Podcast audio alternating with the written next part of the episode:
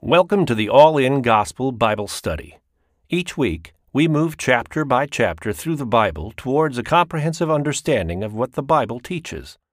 All In Gospel is recorded live in White Bear Lake, Minnesota, featuring Dr. Seann Dikkers. You can support this broadcast by subscribing or donating at anchor.fm slash allingospel or visit the allingospel.com website.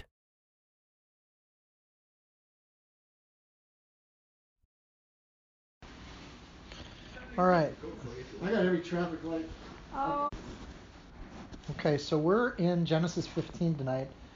Um, I won't say how far we're going to get. I've moved the clock over here, so when we get to about a quarter after, I'll try to wrap things up uh, wherever we're at. That way I don't have to rush, but if we don't finish, we'll just stop where we're at and pick up the next week or something like that.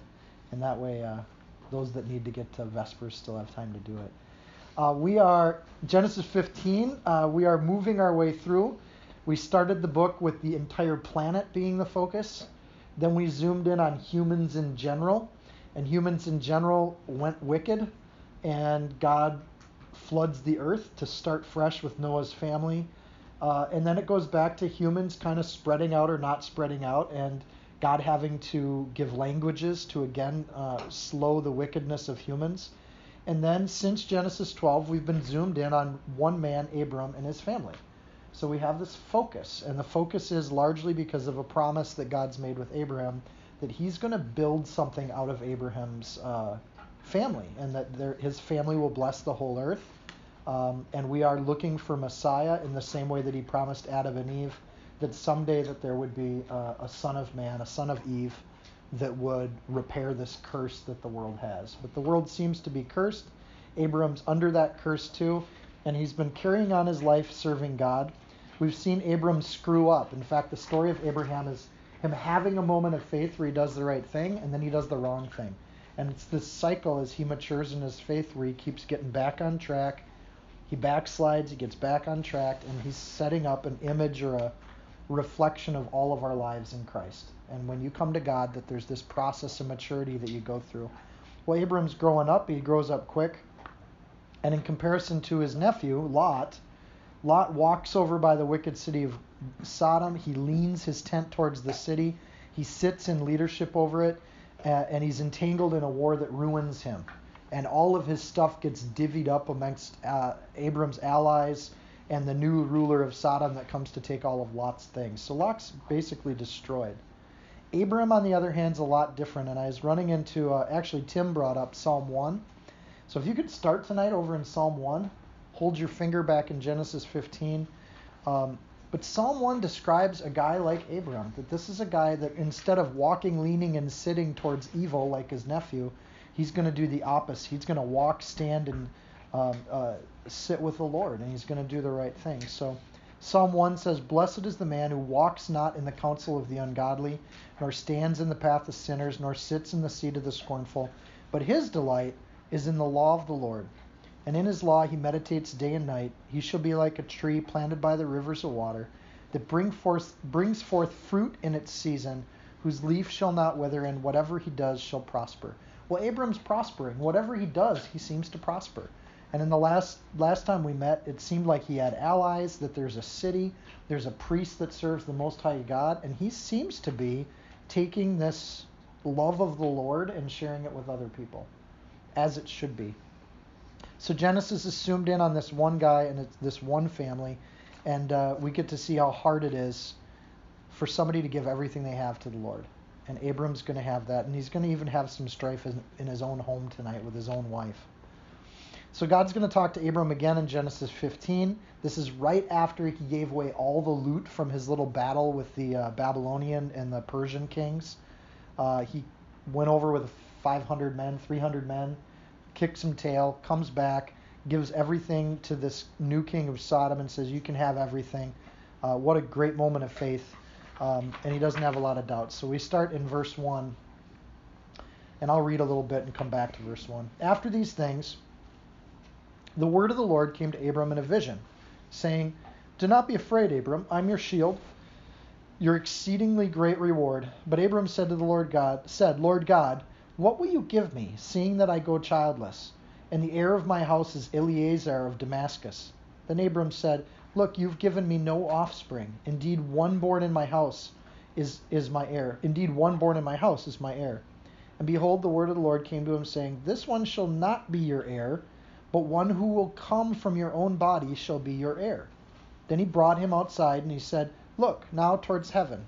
Count the stars if you're able to, and number them. And he said to him, So shall your descendants be. So God again speaks to Abram. He's in Canaan. He's on his own. He's doing the right thing. And God makes this same promise to him You're going to have this inheritance. But that's super tough.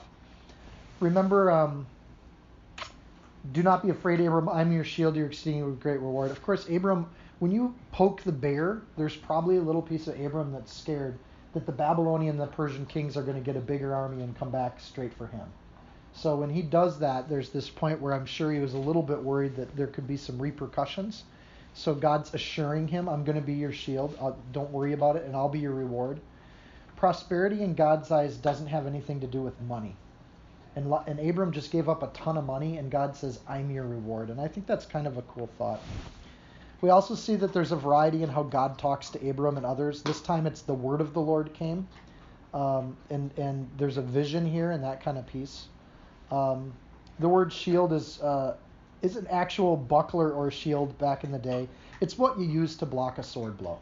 So when somebody's going to come and attack you and, and take you out, what you use is you put up your arm and it has some sort of buckler or shield on it. Um, and it's what you use. So when the Lord says He's our shield, it doesn't mean we're not going to get attacked or there won't be tough times in our life. It means that when those things come, that the Lord's there and will protect us from the, the killing nature of those blows. Also, the idea in verse 1 of an exceedingly great reward, that word's mehod uh, in Hebrew. Uh, it's often used with other intensive or superlative words, especially when it gets repeated. It's kind of like when we say, oh, that's greater than great, or that's really, really good. Um, so usually that word exceedingly is when they say something great, and they interpret it as exceedingly great. But a literal interpretation of it would be to repeat the word that it's talking about. So it should be the I am your shield. I'm your great great reward. I'm your great great great reward. Um, that there's a, an element to that. So God's relationship with us should be worth more than any money that we can make in life. It should be the thing that is our silver and gold. Verse two. Abram, but Abram said, Lord God, what will you give me? In other words, we're talking about these rewards, and his response is, What will you give me, seeing that I go childless, and the heir of my house is Eliezer of Damascus? Then Abram said, Look, you've given me no offspring. Indeed, one born in my house is not my heir. I get the sense that Abram's kind of saying, Lord, you're not my top thing. I want a son. You promised me a family. I don't have a family. He's getting old at this point. But basically, he's asking for this son. It's actually really gutsy, I think, if the Lord's talking to me in a vision and he makes me a promise. I think my gut instinct would just be to say thank you. So Abram's relationship with God is actually strong enough and mature enough to question God. And I think, especially in the church in America today, oftentimes we forget that questioning God is something that's a, the sign of a mature believer. That we say to God, but God, what's going on with this and how's that going? Because you actually have enough faith in God to trust that he can handle your complaints um, and trust him in that sense. Nothing else to Abram's really award, reward then, other than this promise that God's ma- made to him. Um, but I like the idea of bringing honest questions to God. When I struggle with things, to actually bring that. Um, there's two different kinds of doubt then in the Bible. So one of the critiques of that idea that we question God sometimes, and this is why I'm kind of setting this up. I don't think this is Abram being unfaithful or doubting God. And I think there's a kind of doubt that denies what God is and what He's promised.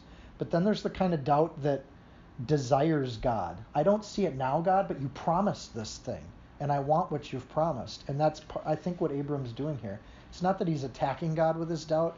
He's actually trusting that God's there, but he's impatient. He's like, I don't see what you see, God.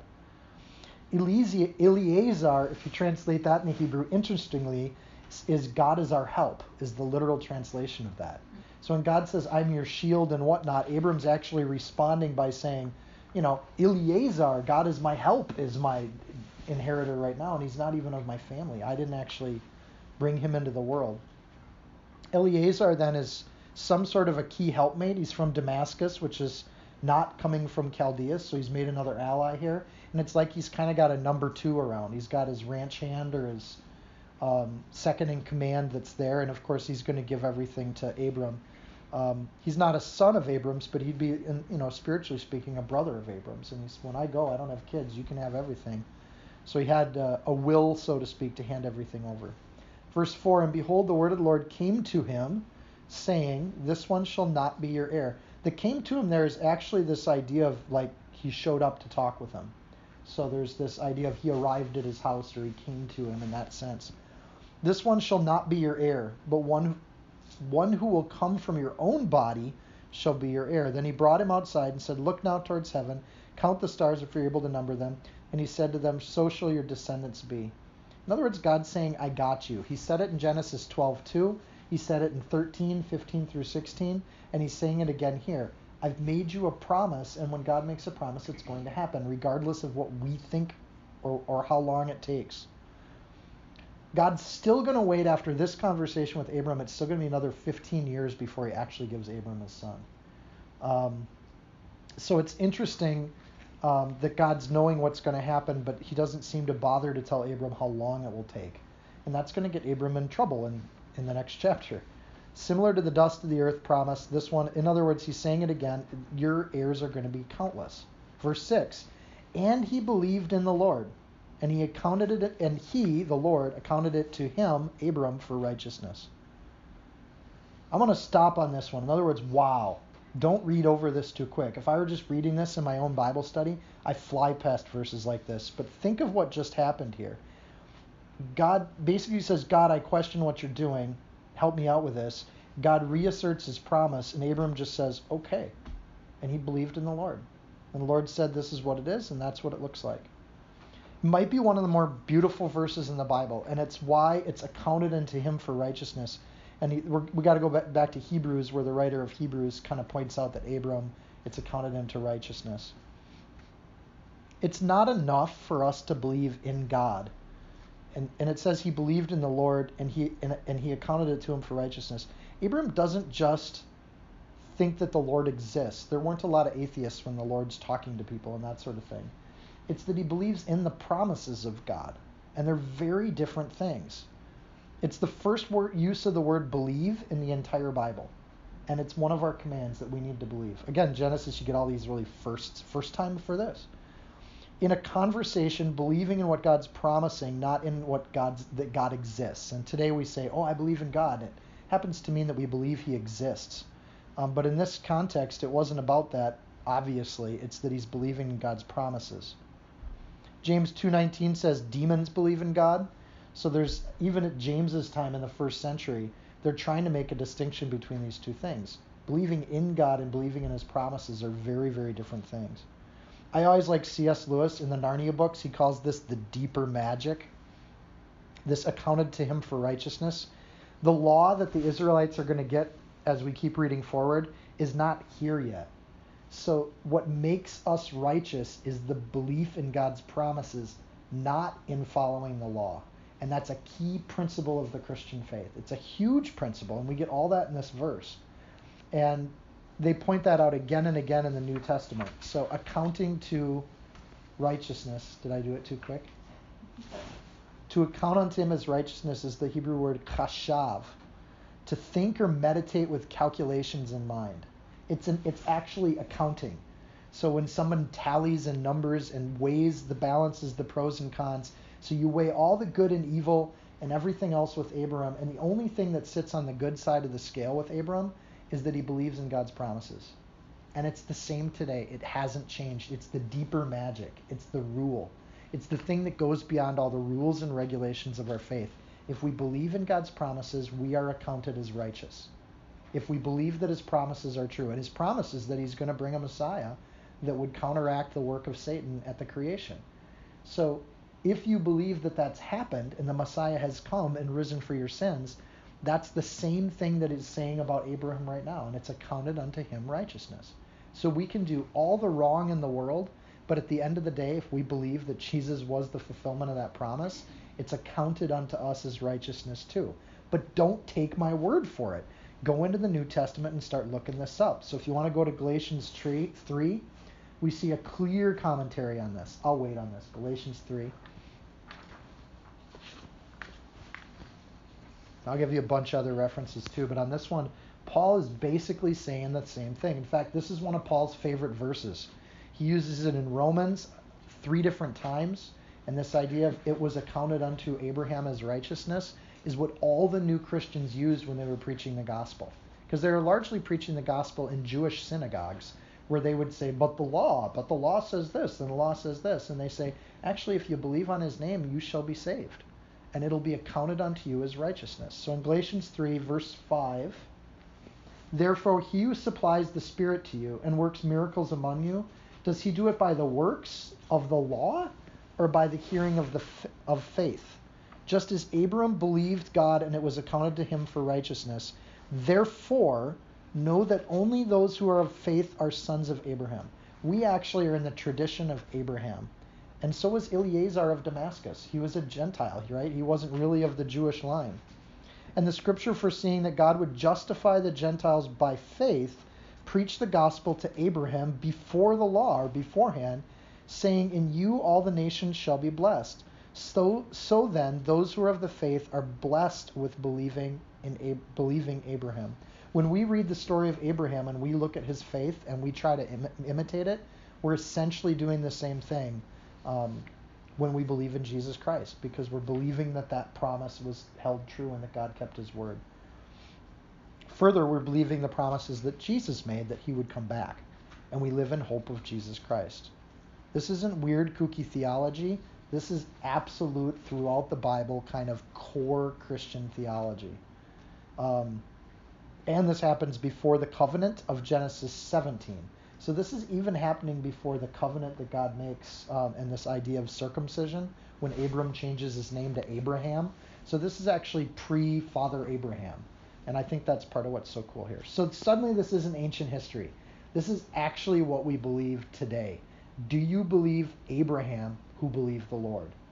Do you believe Jesus who said he was the fulfillment of the promises to Abraham? We have faith in God. We're given parentage in the kingdom Interestingly, Jew- Jewish genealogies here, here is the key.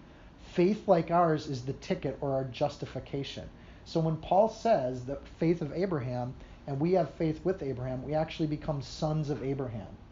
And that's where for Paul, for, okay, let me say this again. The Jewish people believed you couldn't go to heaven unless you were part of the Jewish genealogy. They had real issues with Gentiles, that the faith was cutting off Gentiles. And Paul started to say, uh uh-uh, uh the parentage for all these non Jewish people, their parentage is Abraham before the law was given. And he was going to bless all the Gentiles. These are the Gentiles. So we as Gentiles, when we come into the faith, it's actually accounted unto us as righteousness if we believe that faith really is everything we do. Then throughout the Bible, we're just going to see this common theme. God keeps proving himself and his promises to be true, and humans keep not believing those promises and we have the same kind of thing we can do. So God says, here's the logic of this passage. God says, I'm in this, Abe, and I'm going to bless you. Abe questions him. Then God answers, and then God, Abe believes, and then God does some accounting. And that same logic structure goes with us. God says, I've called you into the kingdom. We say, I don't know, I want to go my own way. God then answers us and continues to bring our hearts towards Him. We believe in Him, and then God does some accounting. And that accounting is really simple. If you believe in his promises, you side yourself with God, he accounts you as righteousness.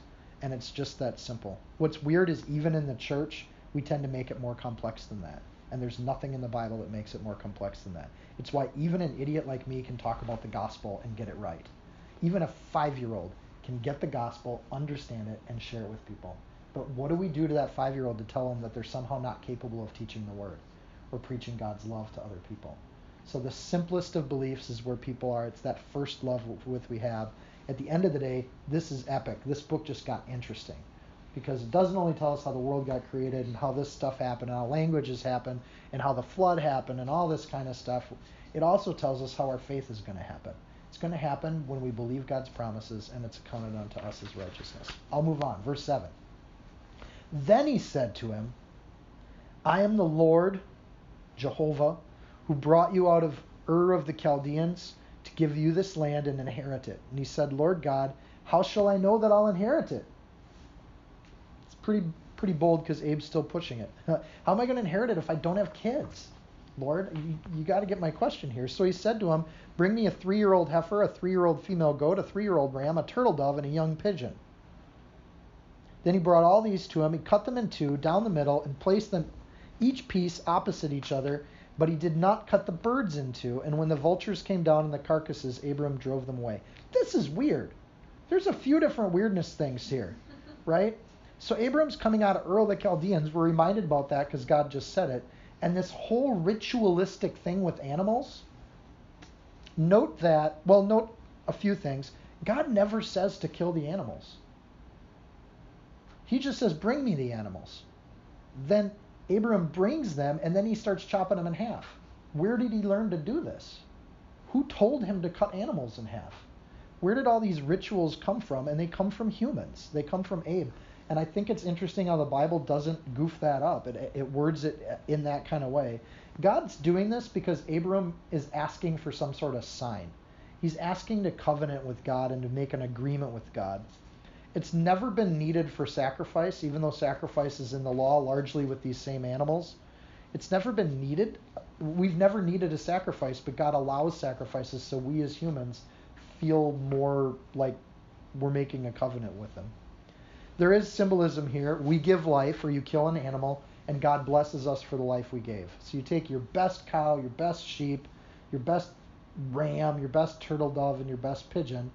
Um, you kill them, and God then blesses your life for the life you just gave Him. you give something up, you get something back. It's the first time in the Bible we see a deal being made with God where we understand that there's supposed to be a trade off. Or, another way to interpret this, I said this was weird. Here's a totally second way to interpret this.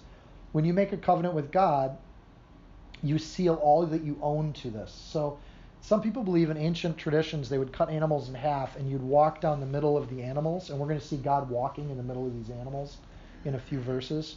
But the idea of that is that you're making a seal while you're stepping through all the blood. That that blood is a covenant where if you don't keep your promise, God's going to take everything you own, like the animals that just got killed. So they too will be divided. Or a third interpretation of this that when you split the when you split the animal and you walk between them, this is Dave Guzik's interpretation, it's to make a blood covenant with two other people, that there's two parts of the animal and there's two people making a covenant. Either way, no matter how you interpret this, the common thread here, um, and a lot of these, it's interesting, you believe what you want. The common thread is here is Abraham's clearly trying to make a deal with God. And he's going to make some sort of uh, attachment. If you go to Jeremiah 34, verse 18 gives us another glimpse at this kind of ritual. It says there that the meat or the fowls of the vultures and the beasts of the earth couldn't touch these animals because that would ruin it. They're supposed to be you don't let anything happen to the animals until God talks to you. So the fact that Abraham's chasing away the vultures means that God wasn't coming to meet with them and make this deal with them. In other words, Abram's trying to get God to move, and God's going to move in his own time. And we'll see that in the next couple verses. This explains, however, the relevance of the vultures going and the sun going down is that God's waiting. He's not walking through this deal with Abraham. And for God, of course, he's timeless. He could do this whenever. So the wait is clearly to make Abraham's heart change. And I, you know, because God could just be there and walk through it right when Abraham has, but he doesn't. Makes Abraham wait. Notice that Abe gets a longer picture or the, the wait that he's going to have keeps getting longer. God doesn't make deals with humans. That's kind of my point. He's going to he's going to covenant with Abram, but he's going to do it on his own terms. When God says yes, it means yes. When he says no, it means no. And a lot of this is the cause of this is because Abrams keeps questioning. So he waits for Abraham to fall asleep. In verse 12, we see that. Now, when the sun was going down, a deep sleep fell upon Abram. And behold, horror and great darkness fell upon him.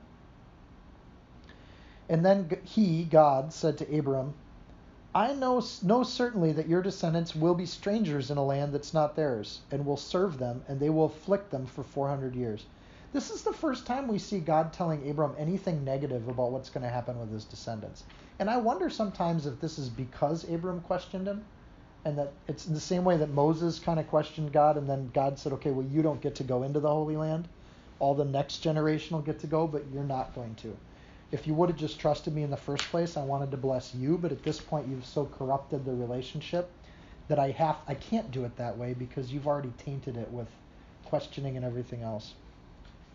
And the 400 years, uh, you know, we're talking about the time they spent in Egypt. That comes true later.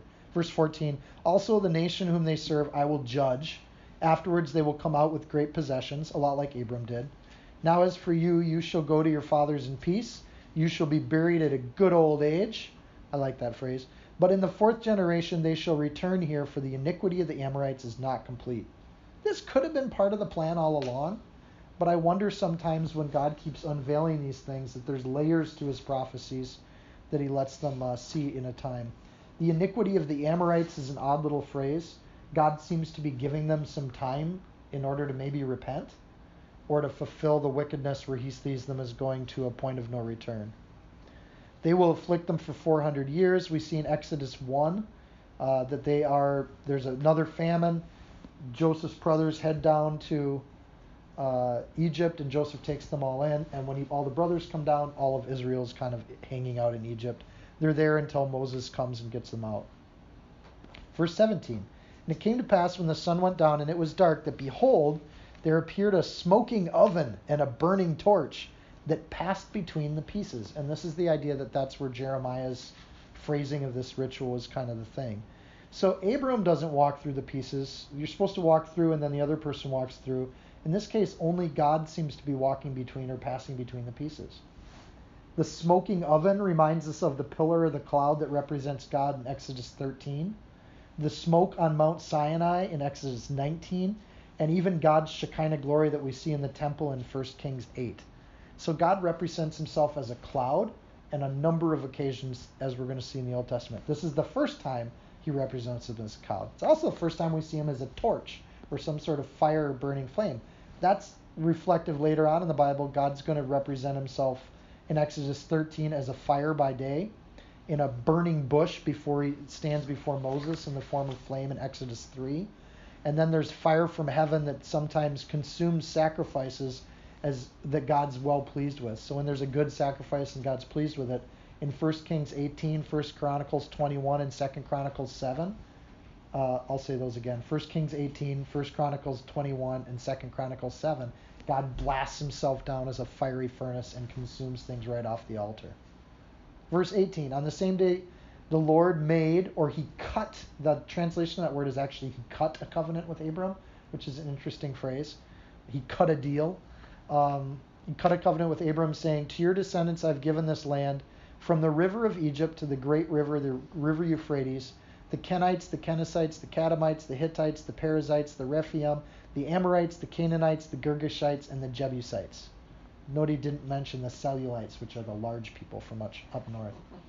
There's a spiritual agreement that is clearly a promise. This is real ownership of the land. He names the land, he names the people that are living in it. The only time we see in the Bible that even gets close to this ownership of the land is under Solomon, which seems to be the biggest Israel ever gets we've still seen we still haven't seen Israel take this territory. So if that's a promise, if God's telling the truth, that particular promise hasn't really come true yet. Note this is a one-way covenant. As much as Abram wanted to make a two-way covenant, to make a two-way covenant with God means that you're equal to God. And God just doesn't do that. He waits for the human to fall asleep, and I think that's a great image. And God makes the covenant that's a one-way covenant. He's going to promise Abram something, not the other way around. How many times do we try to make deals with God? How many times do we know people that try to make deals with God? I have one person who I won't mention because this is recorded. a, a, somebody I've loved dearly my whole life, but he's not a believer. And he's somebody that comes up and he and I remember he said, "Okay, Seann, I tried it. I asked the Lord to come into my heart, and then I sat there and nothing happened." And he writes this to me, sends it in a letter, and he's like, I did it. I did the thing. I prayed the prayer. Nothing happened. And I said, and I wrote him back. I said, "What do you expect to happen? Like fireball, fireballs come shooting out of the sky and lightning bolts echo your prayer into you're a human. Like at some point you want to, you really want to give your heart to the Lord. Don't do it as a test. Don't try to make a deal with God. Don't say, God, if you get me through this battle, if you get me out of here alive, I'll give my whole life to you. If you want to do that, great, give your life to God. But don't think that God's going to somehow be a puppet that you get to control by making a deal with him. And I think that's what Abram was doing here. And because of that, God's going to not let Abram see the blessing that he wants to give him until he's going to live to a ripe old age, but he's not going to see any sort of fruition of what God's offering. God's not a puppet. He doesn't operate that way. Neither does he do that for us. The promise of our faith is already established. Jesus has died on the cross. He did it for all of us. You can believe it, you can give up your will, and you can serve God and love your neighbors, and that adds righteousness to you. That's the deal, and it's a one way deal. It's what God's already given us. So Abe's trying to deal with God, and now now in the if we go to Genesis 16, the first word is now. Now actually means 10 years just went by. Now, here's a new story. So Abram gets that promise. Now Sarai, Abram's wife, had borne him no children, and she had an Egyptian maidservant whose name was Hagar. We'll get to her meaning of her name later. So Sarai said to Abram, See now the Lord has restrained me from bearing children. Please go into my maid. Perhaps I shall obtain children by her. And Abram, heeding the voice of Sarai, then Sarai, Abram's wife, took Hagar, her maid, the Egyptian, and gave her to her husband Abram to be his wife. After Abram dwelt in 10 years in the land of Canaan, that's where we get 10 years. So he went into Hagar, and she conceived, because that's what happens. And when she saw that she had conceived, her mistress became despised in her eyes. Now Sarai, verse 1, now Sarai, Abram's wife, had borne him no children. This is the thing that, of, of course, Abram's upset about. It's what he complains to God about in the last passage. Sarai means princess. She is Abram's princess. It could have been an affectionate name. Um, it's a wonderful name. You think of Abram and how much he loves his wife, the dearness that she has to him. And I'm going to present this story is that this had to be heartbreaking to Abram. When she comes in and says, I want you to I want you to get your son. And he's been telling God, I want a son. He's been praying for 10 years for a son. And Sarah is coming to this conclusion as she reaches her elderly years I might not be the one to give this guy a son. So, as an act of quote unquote love, she says, Why don't you take my maid, this, this maid from Egypt? Why don't you take a little bit of the world so you can be happy and you can get this thing you want? And that's the core issue that God, I think, would ask us to have faith in Him instead of doing these kinds of things. And we're going to see a great tragedy happen here. So, just like when there was a famine and Abram took things into his own hands, Sarah's going to encourage him to do that again here. She had an Egyptian maidservant whose name was Hagar. Um, so she would have added to this troop when they were down in Egypt, which most commentators feel is an image of the world. So Abram's going to dabble with the world a little bit, and he's going to get involved in that. The word Hagar means flight or to take flight or to run. And we'll see why she gets that name later. I wonder if that's a prophetic name because she's going to run and flee, or if it's a name she got later on and that's just how we know her. This idea of Egypt, notice that Egypt is mentioned twice in verse 1 and then again in verse 3. Uh, it's key to the writer of this scroll that we know she's an Egyptian woman, that that's where she came from. So Sarai said to Abram, See now the Lord has restrained me from bearing children. Please go into my maid.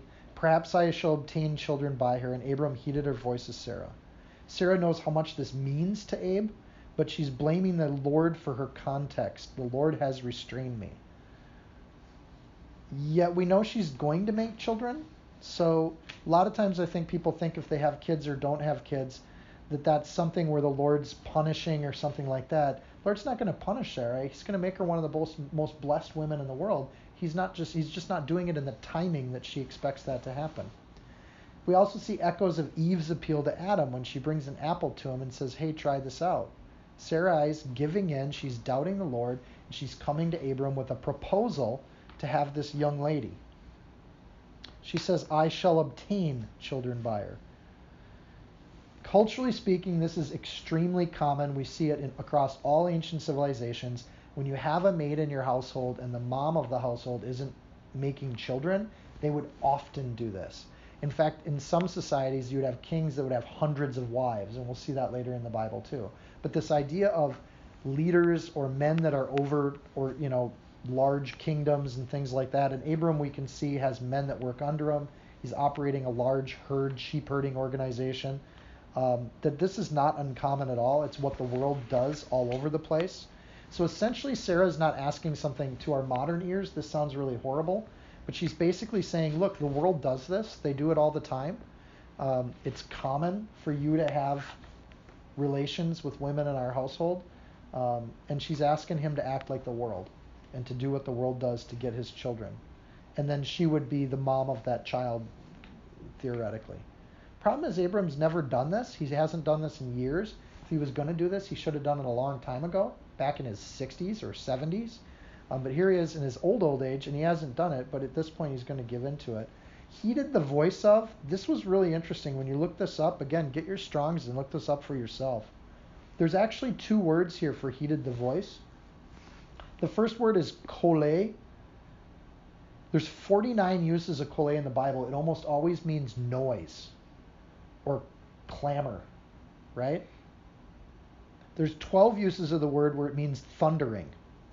So when Sarah comes to Abram and he heeds the word of, of her, he's actually like he's listening to or he's he obeying the will of the thundering and the noise that his wife is bringing to his doorstep.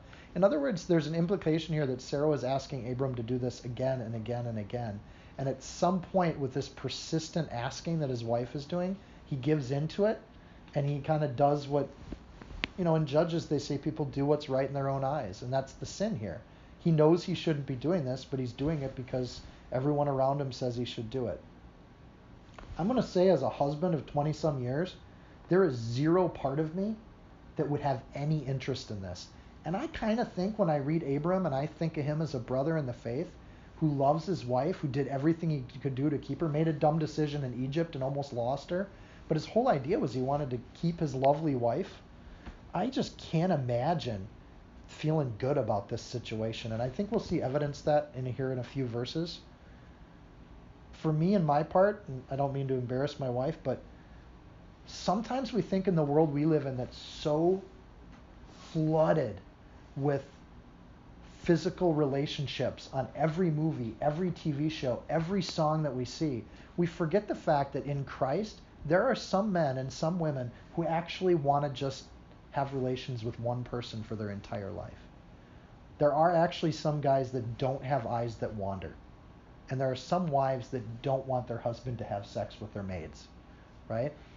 Despite what WB says, despite what NBC says, despite what Netflix says, there are some people on this earth that are just holy.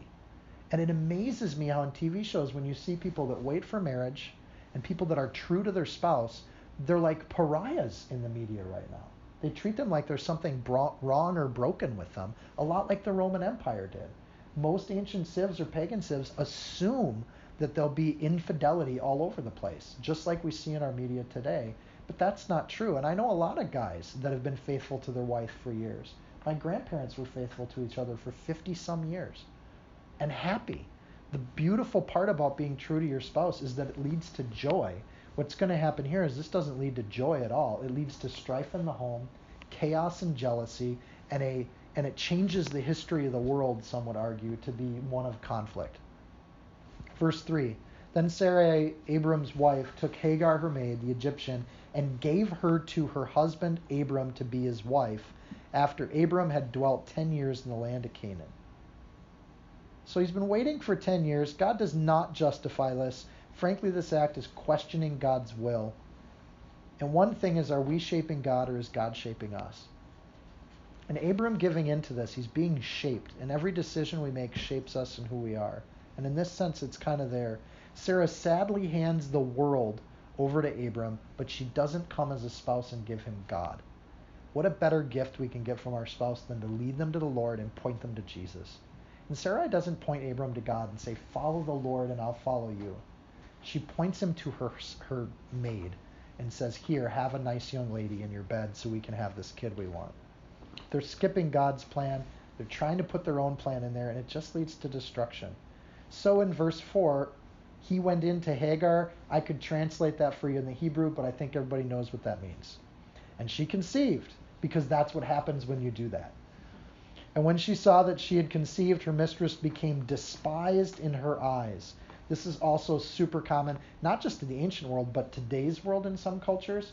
Women that can have babies have higher status than women that can't. So when she has a baby after one try with Abram and Sarah's had decades to give it a go, uh, uh, um, Hagar starts to treat Sarai horribly, to say, I'm better than you and I should have a higher rank than you. So we're getting into Greek tragedy land at this point. And we've started drama in the household because of this kind of infraction. Um, and Hagar starts, because of her fertility, starts to claim the top female role in this organization. And she's acting like she's better than Sarai. You got to imagine Sarai feels hurt. She feels wrong. She feels damaged. This is somebody who worked for her that now thinks she's the boss of her. And instead of appreciating the home that Sarai has provided, Hagar starts attacking. This is what you'd call workplace conflict or an unsafe work environment. Um, harassment of sorts. Sarah is being challenged and being upset and hurt and angry. She runs into Abraham and says, Well, she says, Then Sarai said to Abraham, My wrong be upon you. I gave my maid into your embrace, and when she saw that she had conceived, I became despised in her art, in her eyes. The Lord judge between you and me. My wrong upon you. Sarai is not the person of faith that Abram is. She's actually putting this on Abram, and she should be. He had sex with her. So he could have said no to this whole affair. He'd probably been saying no, which is why the voice of or the thundering of um, had to happen to get him to change his mind. Course, this causes conflict then between Abram and Sarah. And she says, Let the Lord judge. Um, in other words, she accepts the wrong, my wrong, but she puts it on Abram. My wrong be upon you. I know I did wrong here. I probably shouldn't have done this, but now it's on you because you actually did this. And then look at the conflict I have to deal with. I have to deal with Hagar calling me names, picking on me, treating me like I'm less than she is. So there's hurt here. She tries to get Abram to come into the conflict with her. We see people do this all the time when they're hurt or they're angry, they run to someone else and try to bring them into that hurt and anger. She asks to judge, Lord, judge between you and me. This is to pronounce sentence or to avenge. Um, and we see that, that that request for judgment is something she wants here. She wants Abram to step in and make a judgment call. So Abram said to Sarai, Indeed, your maid is in your hand. Do to her as you please. In other words, Sarai has an authority in this household like the queen would have in a kingdom. She she's in charge of this person works directly under her, and Abram doesn't want to break that chain of command. So do to her as you please. And when Sarai dealt with, eh, when Sarai dealt with her harshly with her, she fled from her presence. So Abram responds, I think, like a mature adult, and he says, "You and Hagar seem to have a problem. Why don't you and Hagar deal with it? You're in charge. I affirm your authority. Deal with Hagar however you want." The other piece is, and this is my indication where I think Abram gave in to this, even though he didn't want to. I think Abram doesn't want to have anything to do with Hagar anymore. He did his duty, he did what his wife asked, and he doesn't actually want to deal with this person anymore. Which is why Sarai even has to come and tell him about the drama, is because he's so tuned out to this drama um, because he's walked away from it. In other words, he's saying, I want to stay out of this. I don't want to do this. She was your maid. She's your person to deal with. So he sends them to talk about it and to deal with it. The word harshly means to afflict, to humble, or to force your will on someone else, to be harsh to someone. Now, the angel of the Lord, so okay, so she does that. Sarah treats her harshly. Um, remember, this conflict started by Hagar treating Sarai harshly, and then Sarai's response is to treat her harshly. The drama keeps escalating, it gets bigger and bigger. We actually are in, in, in I said we're in this drama world now where everybody's upset with each other in anger. Um, and Hagar's running away. In verse 7, the angel of the Lord found her by a spring of water in the wilderness, by the way of Shur. I think that's interesting that if you look up where Shur is at, it's right on the border between Palestine and Egypt. Hagar's going back home. She's probably this young girl, maybe in her teens or 20s, and she has this woman who's in, has way more power than her that's in charge, who's coming after, harshly opposing and humbling her, um, belittling her, and she just says, "I'm out of here," and she's probably fearful that Sarah is going to kill her because that happened a lot. And we know that there's been there's killing all over the world at this point. So she's running away. So here, God intervenes with young Hagar, and this is the first time we see God talking to a female but he picks a female who's oppressed, chased out of the home, by herself in a wilderness that we know is a wicked world, and um, probably in great danger. So this isn't the kind of world you want to be running around in by yourself, even if you're a guy, but much less a young lady who's pregnant. And it's beautiful to think that this is where the Lord has mercy. And he said in verse 8, Hagar, Sarah's maid, where have you come from and where are you going? And she said, I'm fleeing from the presence of my mistress Sarai. So she's fulfilling her name uh, to flee or to run. Angel here is a word called malak. It means a dispatched messenger of God or an ambassador, a representative, or a king. It's the first time we see the use of the word um, angel. Um, and we, are going to see it another 214 times, a number of times right in here in this passage. Um, but the angel of the Lord is where we're coming. Some people believe this is another Christophany, and I'll show you why in just a little bit. But if it is a Christophany, um, what a beautiful thought that God Himself comes down and meets with people when they're in trouble.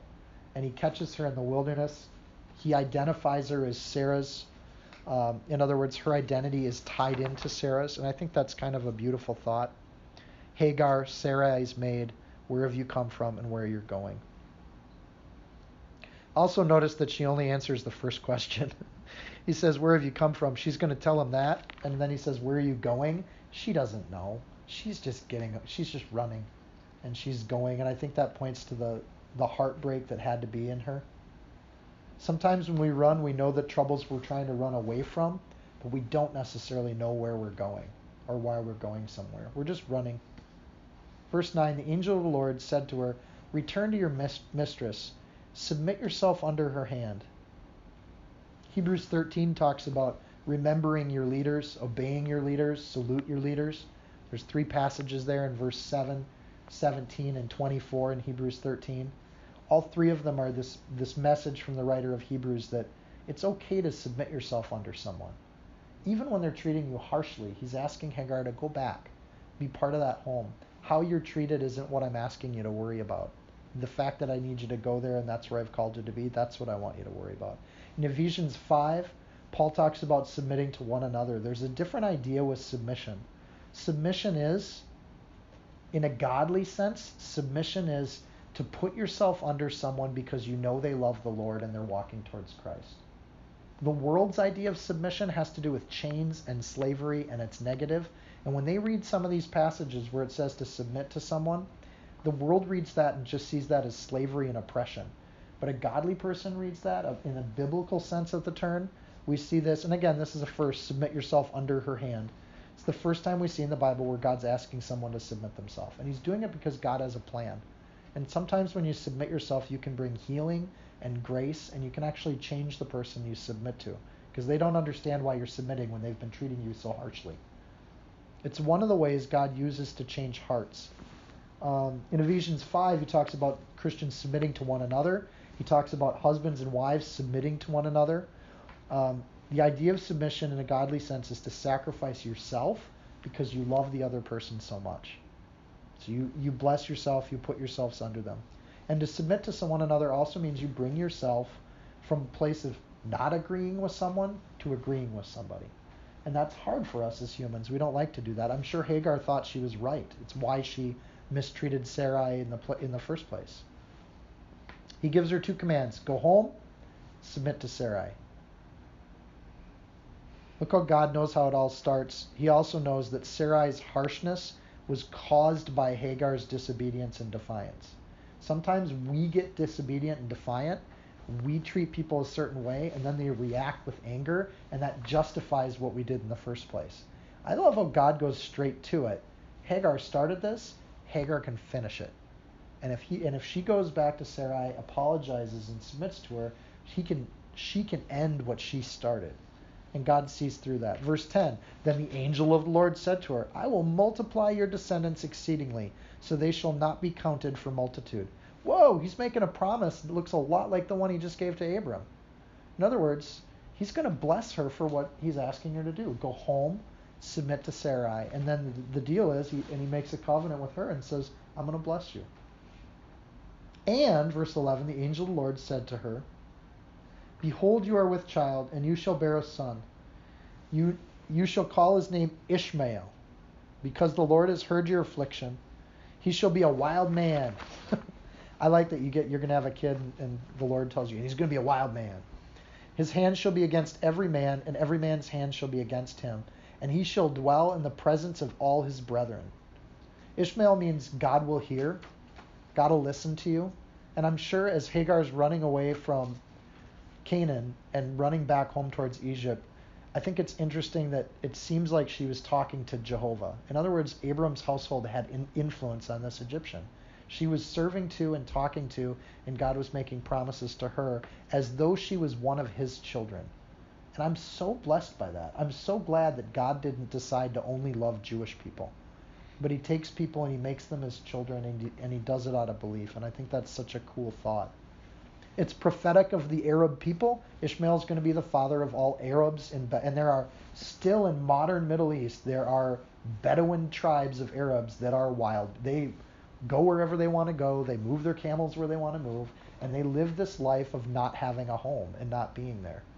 Uh, we also see that throughout the history of the world, the Arab people have been at conflict not only with each other, but with everyone around them and with Israel and they're going to be in conflict with them for up until today. We still haven't seen peace between the Arab people and the Israeli people. And we're in it's one of the key centers of modern news is this conflict between these people and it has been for thousands of years. Verse 13. Then she called, I love the end of this chapter too, and I'm glad we get to end on these last few verses tonight. Then she called the name of the Lord who spoke to her. You are the God who sees. One, one uh, set of two words combined. For she said, Have I also seen him who sees me? Therefore, is, the well was called Be'er Lahai Roi. Observe, it's between Kadesh and Bered. It almost invites you to look this up in the Hebrew, doesn't it? Just throwing these things in there like, we should look this stuff up. So I did, just for your convenience. you are the God who sees as El Roi. So again, we see the Roe come up in the name of this well too. Um, you are the God who sees is El Roe. It's two words, El, the God or God, and Roe, to see or to see things. And it's to combine them as one word, which is why the dashes, most, most translations have little dashes between those words. It's because it was all combined into one in the Hebrew. What a beautiful idea that to name God is to say you're the God who sees us and she's out in the wilderness in the middle of nowhere, and there's God waiting for her at a well. Just like the Samaritan woman comes to, and Jesus is there, and she's coming to get water, and Jesus is just waiting for her at the well. And remember, she goes back, and a whole city comes down to meet Jesus. And then he turns to his disciples and he says, "Look, the harvest is plenty. Look at how look at the work that we have to do here. I don't need food. This is my food. I need to give and serve these people." That idea that God can find us anywhere and that he sees us to a godly person, to someone who seeks God, that's a beautiful thought. To someone who's in defiance of God, that's a horrendous thought. That's a horror movie thought. The fear of God is in everybody, but for some people, the fear of God leads them to God, and for some people, it leads them to hate and ignore God because they don't want anything to do with a God who sees what they do and what's in their heart. But that idea that you must be the God who sees me, what a beautiful thing. And I just imagine this young girl who's pregnant, running, crying. She's at odds with her mass mistress, and she just did what she was told to do, and now she's running away, and there's God waiting for her. And I just, it gives you a glimpse of the character of God that He even cares about Hagar, that He goes out of His way to minister and serve this young girl. Have I also seen Him who sees me? Isn't that a, a curious question? Notice that the angel of the Lord never answers the question. And I think that's pretty cool.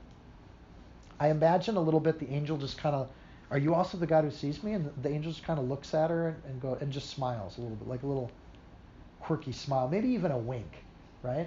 Are you the God who sees me? And he just kind of winks. And then he gives her a clue. Um, if you look back uh, in verse 10, the angel of the Lord said to her, I will multiply your descendants. Do angels do things or do gods do things? And that's why people think it's a Christophany, is because the angel, most of the time when we see messengers or angels, they don't claim that kind of action for themselves. So some people, most people that read this, believe this is actually Jesus sitting by the well waiting for the young lady, just like he did with with the Samaritan woman. The Samaritan woman was also an outsider to Abraham's uh, genealogy, um, in the same way that Hagar is an Egyptian woman, and that's been mentioned twice. Ber Lahai Roi is the well of the living one who sees me, it literally translated. Kadesh and Bered, and, and it's uh, Kadesh means holy or sanctuary, generally a holy place where you can be safe. And Bered means to hail or greet someone. Literally, these are both town names, but it's like in this passage it says, observe. It's between Kadesh and Bered. Um, where we were already told kind of where it was, they're saying the well of this name is extremely appropriate. So, in obeying the message of the Lord, it's almost like, translate it, it's like saying, so it's between a holy sanctuary and saying hello. Is how that would be translated. Beher le royoi, the well. Beher lahe royoi, the well of the living one who sees me. And behold, it's right between a sanctuary and hello. And there's this place, there's this good place that's in this happy place where we meet God. And I think that's interesting how the writer put that together and said, look at how this works. Look at how interesting It's like the writer wanted us to see that God will say hello to us and he'll provide a sanctuary for us. This angel of the Lord comes to Hagar in a key moment in history. And then we see the epilogue in verse 15 and 16. So, the end of the story, the moral of the story is Hagar bore a son, bore Abram a son, and Abram named his son. In other words, she did go back to him because he was there to name it. And Abram named his son, whom Hagar bore, Ishmael. It doesn't tell us that she told him the name or anything like that, but he does get named Ishmael.